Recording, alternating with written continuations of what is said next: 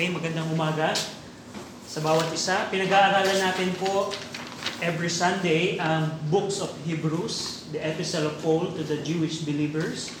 Nakita natin po in the early chapters ng Book of Hebrews how the Lord Jesus Christ is better than the angel, better than the prophets, better than Moses. Nakita din natin po yung gitnang bahagi ng Book of Hebrews, yung pagiging priesthood po ng ating Panginoong Kristo, how he was he is better than Aaron, that the Levitical priesthood, and what priesthood ang meron ng ating Panginoong Kristo. Katulad ng order, katulad ng pagiging priest ni Melchizedek. Nakita din natin po sa Book of Hebrews um, yung better sacrifice ni Jesus Christ compared sa Levitical sacrifices.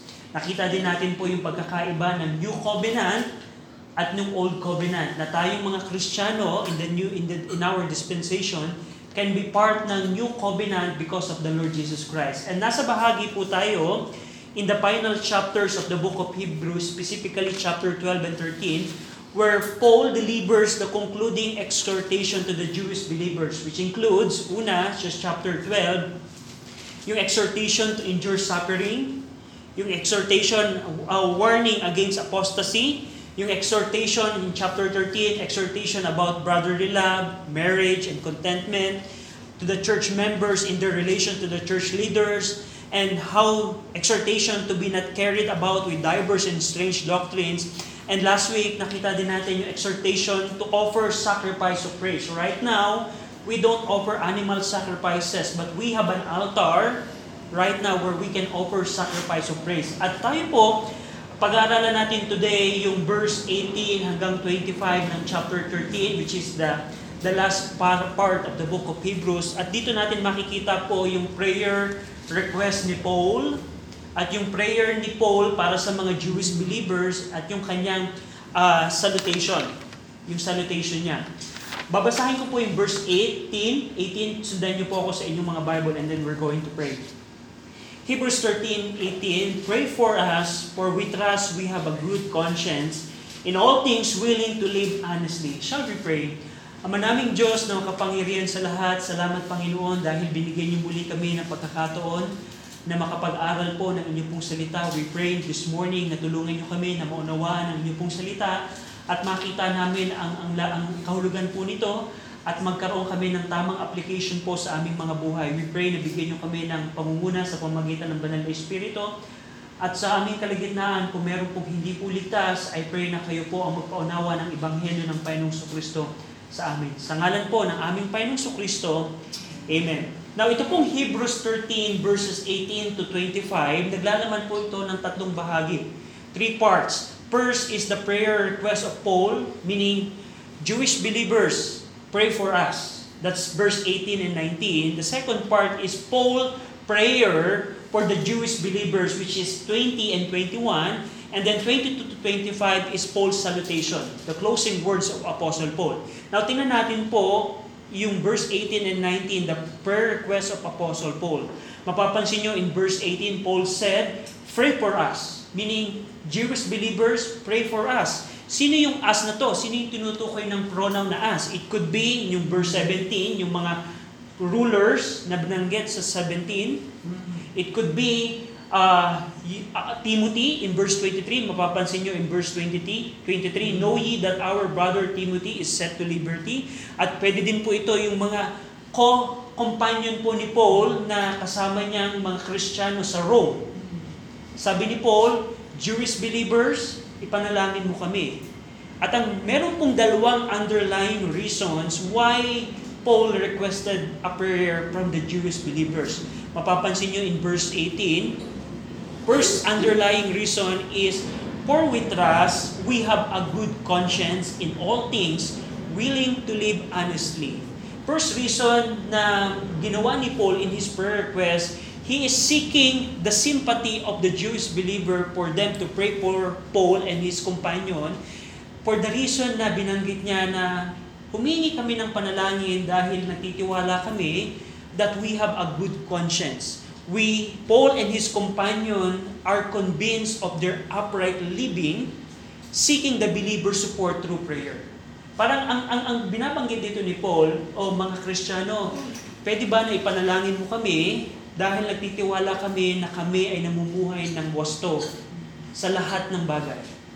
Because kung titingnan natin, Paul is convincing the Jewish believers that they, they have a good conscience and they are worthy of the prayer of the Jewish believers.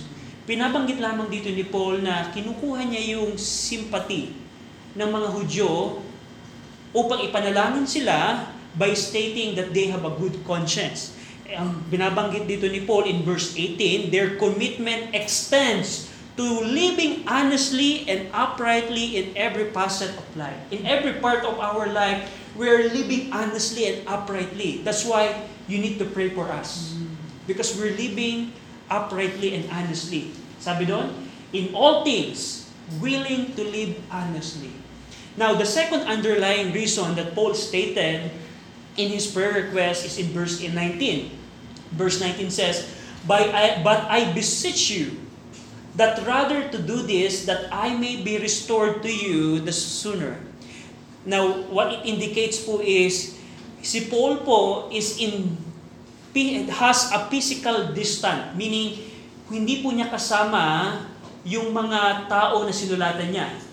Be, despite being physically distant, Paul expresses a desire for a prompt return to the believers or restoration to their previous closeness.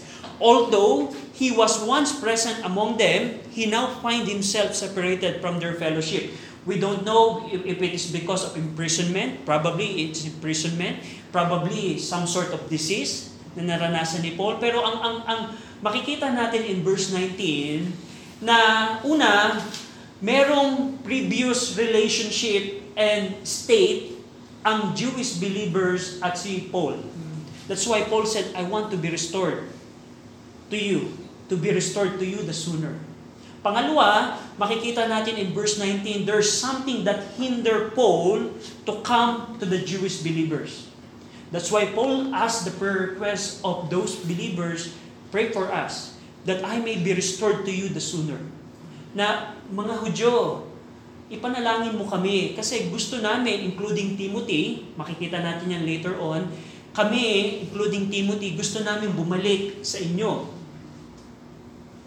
Pero, kailangan namin ng panalangin nyo. So, makikita natin dito the importance of praying for one another. What we can see in this prayer request is the emphasis. How important ang prayer for one another, especially those, for those who minister to us. Makikita natin si Paul. Paul. Paul is Apostle Paul, one of the great Christian that live in our in the New Testament. Pero Paul asked a prayer. Na Jewish believer, ipanalangin mo kami. How important ang prayer. Pangalong makikita natin dito in this prayer request is how we need to acknowledge the significance of prayer partners.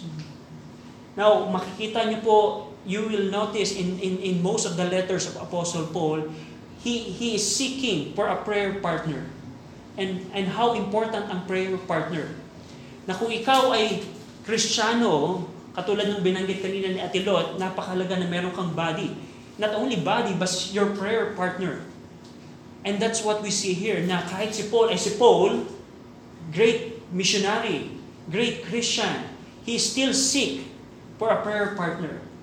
Na kung meron ka Kristiyano right now na, na pinapanalangin, kailangan mong manaliksik, maghanap ng prayer partner. Ang church po ay one of your prayer partner. Kung ikaw ay may asawa na, your hus- your spouse or your husband or your wife should be your prayer partner. Kung ikaw ay Kristiyano, ikaw ay kabataan, maghanap ka ng prayer partner. We see here yung pag-acknowledge na important ang prayer partner sa, sa atin. And lastly, makikita natin sa prayer request dito ni Paul, yung pag-highlight ng transformative power of prayer is exemplified by Paul's hope for a swifter reunion with the believers. Makikita niyo po dito kung paano si Paul ay nagtitiwala sa panalangin. In verse nineteen, that I may be restored to you the sooner. Meaning, believers, pray for us because we want to be back on you. And we cannot go back and be restored to you unless you pray for us. So makikita nyo dito kung paano pinapakita ni Paul ang kapangyarihan ng panalangin. na there are great things that could happen na sa pamamagitan lamang ng panalangin. Nasabi ni Pablo, gusto namin bumalik sa inyo. We are in Italy right now. We are in Rome. Pero hindi kami makabalik. That's why, please pray for us. Pray for us, believers. Na makikita natin dito ang, ang panalangin ay merong kapangyarihan. Na ang panalangin, we don't understand fully how prayer works in our lives, pero alam natin merong kapangyarihan po ang panalangin. Ang Kristiyano pong mapanalanginin ay puno po ng kapangyarihan. If you're a prayerful person, you're a powerful person, powerful Christian. But if you are weak in prayer, you are a weak Christian. At dito makikita natin how Paul highlighted that prayer has transformative power. Maaaring meron kang difficulty, Christian, in your life. Why don't you pray for that? Why don't you ask a prayer, uh, as someone that could pray for that specific thing as well? Prayer partner. And that's what Paul highlighted in these two passages. Paul, Paul said to the Jewish believers, pray for us, because we trust that we have a good conscience and that we may be restored to you the sooner. So that's Paul's prayer request, and we can see how prayer is important sa bawat isa po sa atin. Kung ikaw ay Kristiyano na hindi mapanalanginin, this is the time that you start praying, because prayer has power. The second part ng ating pag-aaral today is the prayer to the believers. In verse twenty and twenty-one, ito po yung naglalaman ng panalangin ni Paul to the Jewish believers. So this is the good thing sa Christian, sa sa sa mga Kristiyano. Kung ikaw ay humihingi ng panalangin, pwede mo ding ipanalangin si kapatid. So vice versa. So what Paul mentioned in verse twenty and twenty-one is Paul's prayer to the believers. Sabi dito ni Paul, "Now the God of peace that brought again from the dead our Lord Jesus, that great shepherd of the sheep, through the blood of the everlasting covenant, make you perfect in every good work to do His will, working in you that which is well-pleasing in His sight, through Jesus Christ, to whom be glory forever and ever. Amen." Now, tingnan natin po dito. These two verses, expo- Paul expresses prayer on behalf of the Jewish believers. In verse twenty, makikita natin, God of peace. What it means is, God is the author and the promoter of peace. What we can see here also is we, who are sinners, are now in peace with the Holy God. Right. Alam nyo ba sa panalangin, kung hindi ka Kristiyano, ang sabi po ng Book of Romans, ikaw ay nasa, even the Book of John mentioned, na ikaw ay naka, nas, nahihiwalay sa Diyos ng galit ng Diyos. Ang bawat tao po na ipanganak sa mundo pong ito, sila po ay hiwalay sa Diyos. Meron pong galit na naghihiwalay sa isang tao at sa banal na Diyos. Pero sa pamamagitan, kung ikaw ay isang tao na nagtiwala kay Jesus Christ for your salvation, tinalikuran mo ang mga kasalanan, tinalikuran ang maling relihiyon, nagsisi ka at lumapit ka sa Diyos at nagpasakop kay Jesus Christ bilang tag- Panginoon tagapagligtas, that is salvation. Mm-hmm. Ang nangyayari po, yung pong galit ng Diyos na naghihiwalay sa iyo at sa Diyos, ay tatanggalin at ibabalikan at ipapalit po ang kapayapaan. Right. Kaya po ang mga Kristiyano po right now, kaya napapakinggan at tinatanggap po ng Diyos ang ating mga panalangin, because we are in peace with God. And God, God of peace, ang sabi dito ni Paul. Makikita natin dito, the God, now the God of peace that brought again from the dead our Lord Jesus Christ. With, with, what we see here is God brought our Lord Jesus again from the dead. Now, ano pong pinapakita nito in relation sa prayer? The resurrection of Jesus assures us that God has the power to answer our prayers. If God, who is God of peace, can resurrect a dead person, He has power to resurrect a dead person, our Lord Jesus Christ, how much more He can answer our prayer. Na kung in our human perspective, it's hard to resurrect a dead person. But God did that. At makikita din natin dito kung, kung nakaya ng Diyos yung ganong klaseng pangyayari, kaya din ba niyang sagutin ang aking mga panalangin? Of course, yes. Paul, Paul highlighted that God of peace, who brought our Lord Jesus again from the dead, has a resurrection power. He has also power to answer our request to Him. Amen. Na kung meron kang difficulties na ipinapanalangin sa Panginoon, tandaan mo na ang ating Diyos po'y makapangyarihan sa lahat. Ang sabi nga ng Panginoon, meron bang mahirap sa Kanya? Of course, wala pong imposible. Also, what we see here is Jesus Christ is the great shepherd of the sheep. Mapapansin nyo in verse twenty, that great shepherd of the sheep, title of the Lord Jesus Christ, that refers to the second person of the triune God, Lord Jesus Christ. He is the great shepherd of the sheep. What we see here is, in our prayer, He serves as the mediator for our prayers. Sa bawat panalangin po natin, ang ating Panginoong Kristo po acts as the mediator between the sinner person. Tayo po yun, at ang banal na Diyos. Siya po ang namamagitan. Na ang ating panalangin po ay katanggap-tanggap sa Panginoon, sa Diyos Ama, dahil kay Jesus Christ. And what we also see here is, alam natin po, here in earth, sa, sa context po ng church, the ministers are the under-shepherd, but Christ hold the position of the great shepherd. That's the, the, the, the, alam niyo po ba na may mga pastor po na hindi sila naniniwala sa context ng under-shepherd? Pero napakalinaw po na binanggit that our Lord Jesus Christ is the great shepherd of the sheep. Eh, sino yung mga pastor? Sino yung mga ruler na binanggit ng Bible? Sila po ang tumatayong under-shepherd. But still, the Lord Jesus Christ is the great shepherd. Also, we can see in verse twenty that prayer is through the blood of the everlasting covenant. Mapapansin nyo dun sa last part ng verse twenty, through the blood of the everlasting covenant. The sole reason or the only reason God accepts human prayers is the redemptive blood of the Lord Jesus Christ. Ang tanging dahilan po kung bakit tinatanggap at pinapakinggan ng Panginoon ang ating pong panalangin ay sa pamamagitan lamang po ng dugo ng ating Panginoong Kristo. That's what Paul mentioned here. Through the blood of the everlasting covenant. Kaya nga kung ikaw sa umagang ito, kaibigan, ay hindi ka paligtas. Hindi mo pa tinatalikuran ang iyong mga kasalanan. Hindi mo pa pinagtitiwalaan ang dugo ng Panginoong Kristo, ang ating Panginoong Kristo bilang iyong tagapagligtas. Ang panalangin mo ay hindi po tinatanggap ng Panginoon. Napapakinggan niya ang panalangin mo, pero to the act na papa, nagagawin niya yung panalangin mo, hindi po tinatanggap ng Panginoon. Ang tanging panalangin po na tinatanggap ng Diyos sa isang taong makasalanan ay ang panalangin ng pagsisisi at pananampalataya. And in fact, pwede mong gawin yan today. Man. Kung today, hindi mo pa nakita na ikaw ay nagsisi at nanampalataya kay Jesus Christ, pwede kang manalangin sa Man. Panginoon. Right. Panginoon, patawad sa aking mga kasalanan.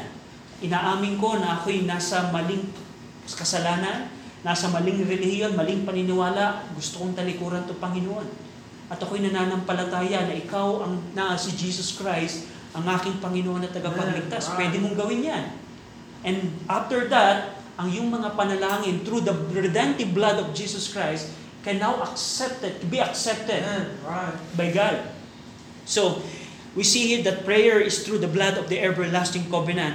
And here in verse twenty-one, the prayer request of Paul, Paul's prayer for the believer is to make you perfect in every good work to do His will. Amen.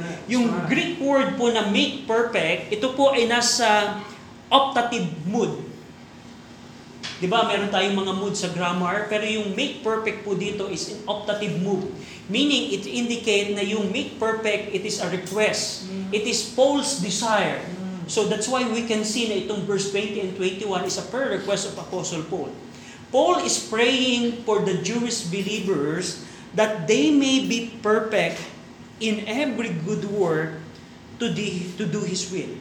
Ang ibig sabihin po nito, what it means is Paul is praying for the believers to make them fully ready to put in full order or to make complete in every good work for us to do God's will in our lives. Amen. What a prayer request.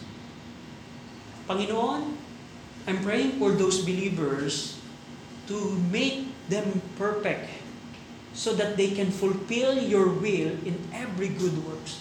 What kind of prayer is that? Yung panalangin po na klase ng ganito, bihira na po nating ipinapanalangin to. That's the sad part.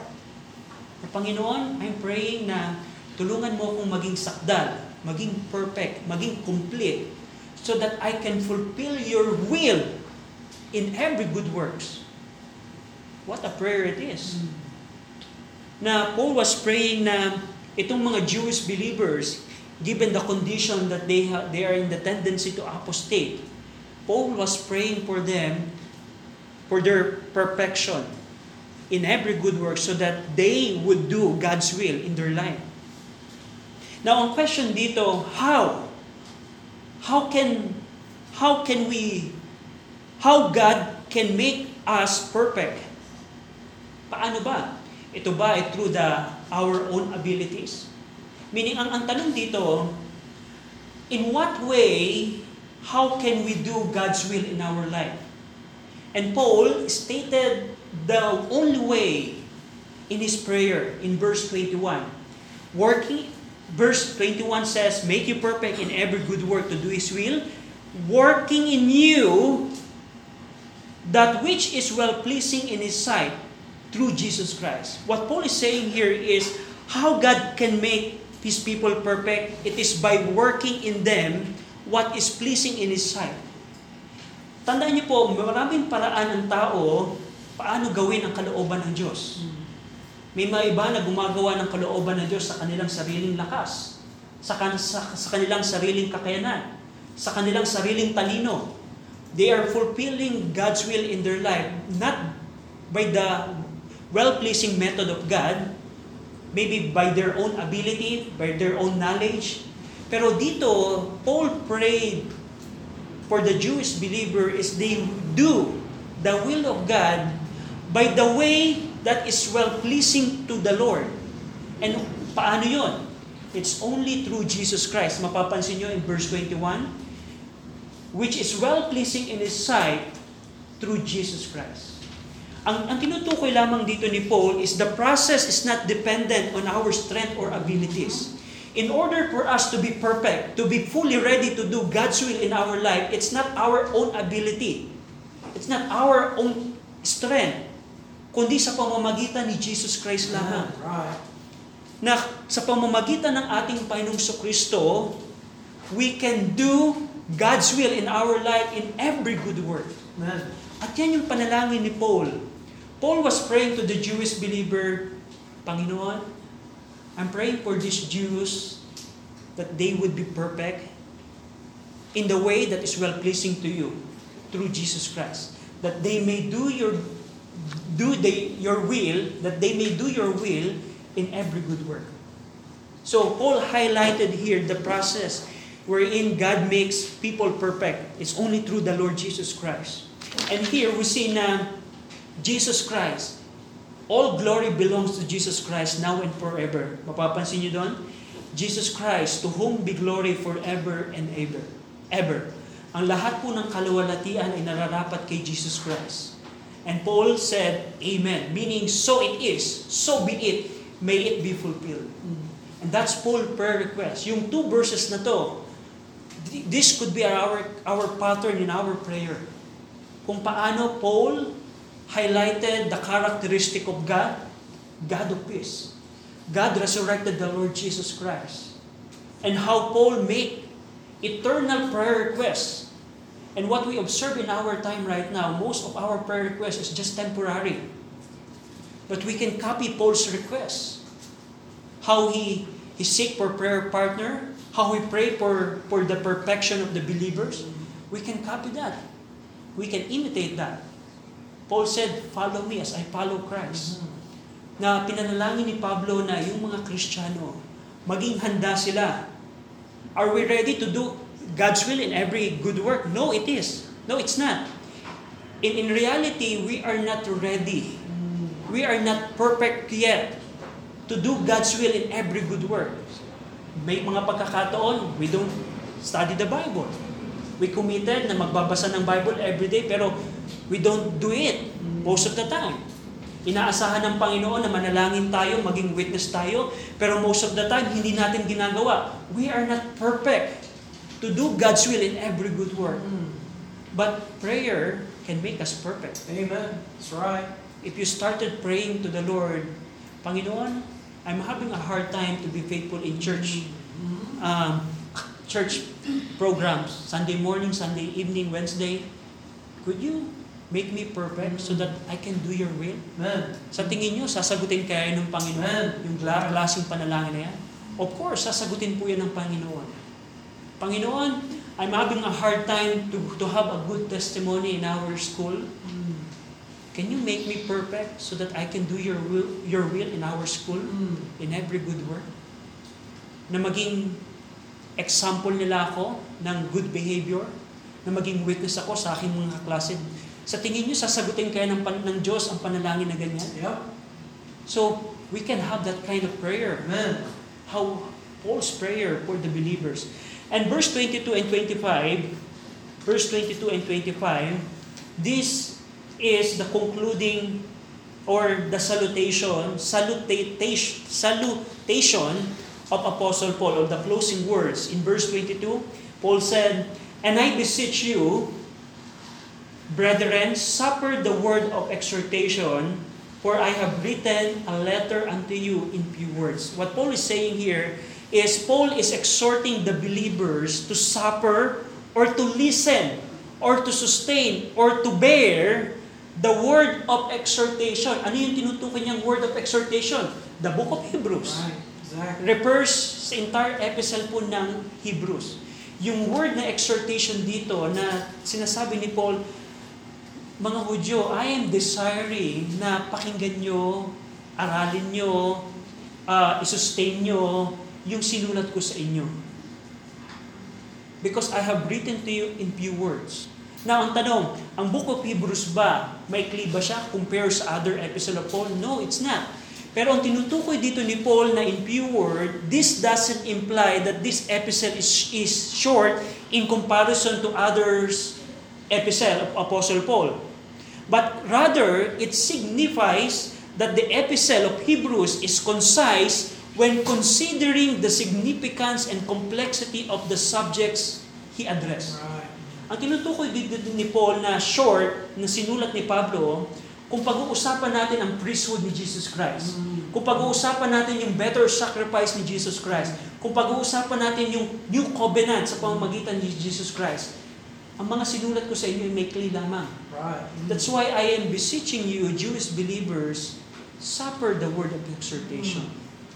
At in, in, in application, hindi po lahat ng napapakinggan natin sa sa church ay ma, ma, malawak in comparison sa subject na pinag-aaralan.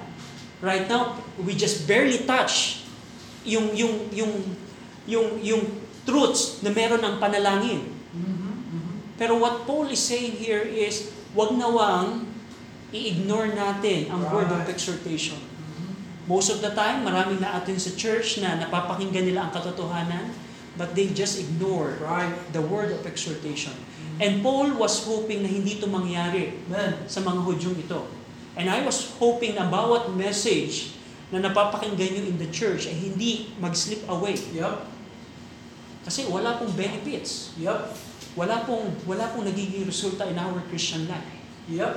Ang ang sabi po ni, ni James, pag pinapakinggan natin ang salita ng katotohanan, pero hindi natin ina-apply sa ating buhay, we are just deceiving ourselves. Right. Stop deceiving ourselves. Amen. Paul was saying here na suffer the word of exhortation because the subject that I mentioned to you in these thirteen chapters is very short, very limited.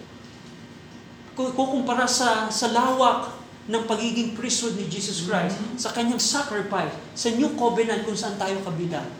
That's why Paul said, suffer the word of exhortation. And here in verse twenty-three, Paul gives the account of Timothy's liberty, nakalaya si Timothy. So it states na si Timothy po ay nakakulong, nakulong.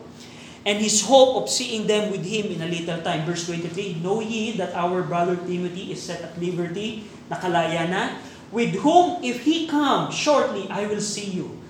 Pinapakita po dito, ni, what it indicates is, una, kasama po ni, na it, it, it proves na si Paul ang writer po nito. Because Timothy po is a close companion po ni Apostle Pablo. What it also see here, yung desire ni Paul and Timothy na pumunta sa Judea to soon be restored to them.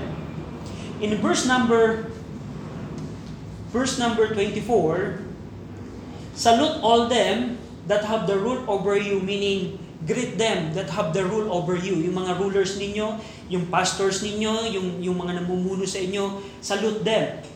And all the saints at yung mga kapatiran, isalute nyo din, greet nyo.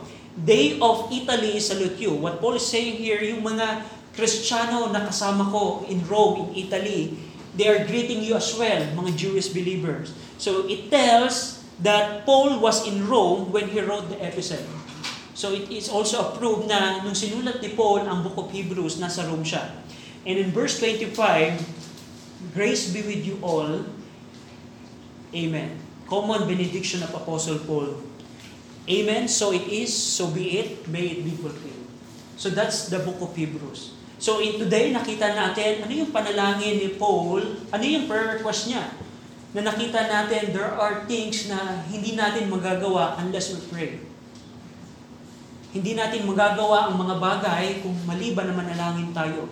In case ni Pablo, hindi siya makapunta at, mag- makapunta at makabalik sa mga Jewish believers na ito unless they pray for them.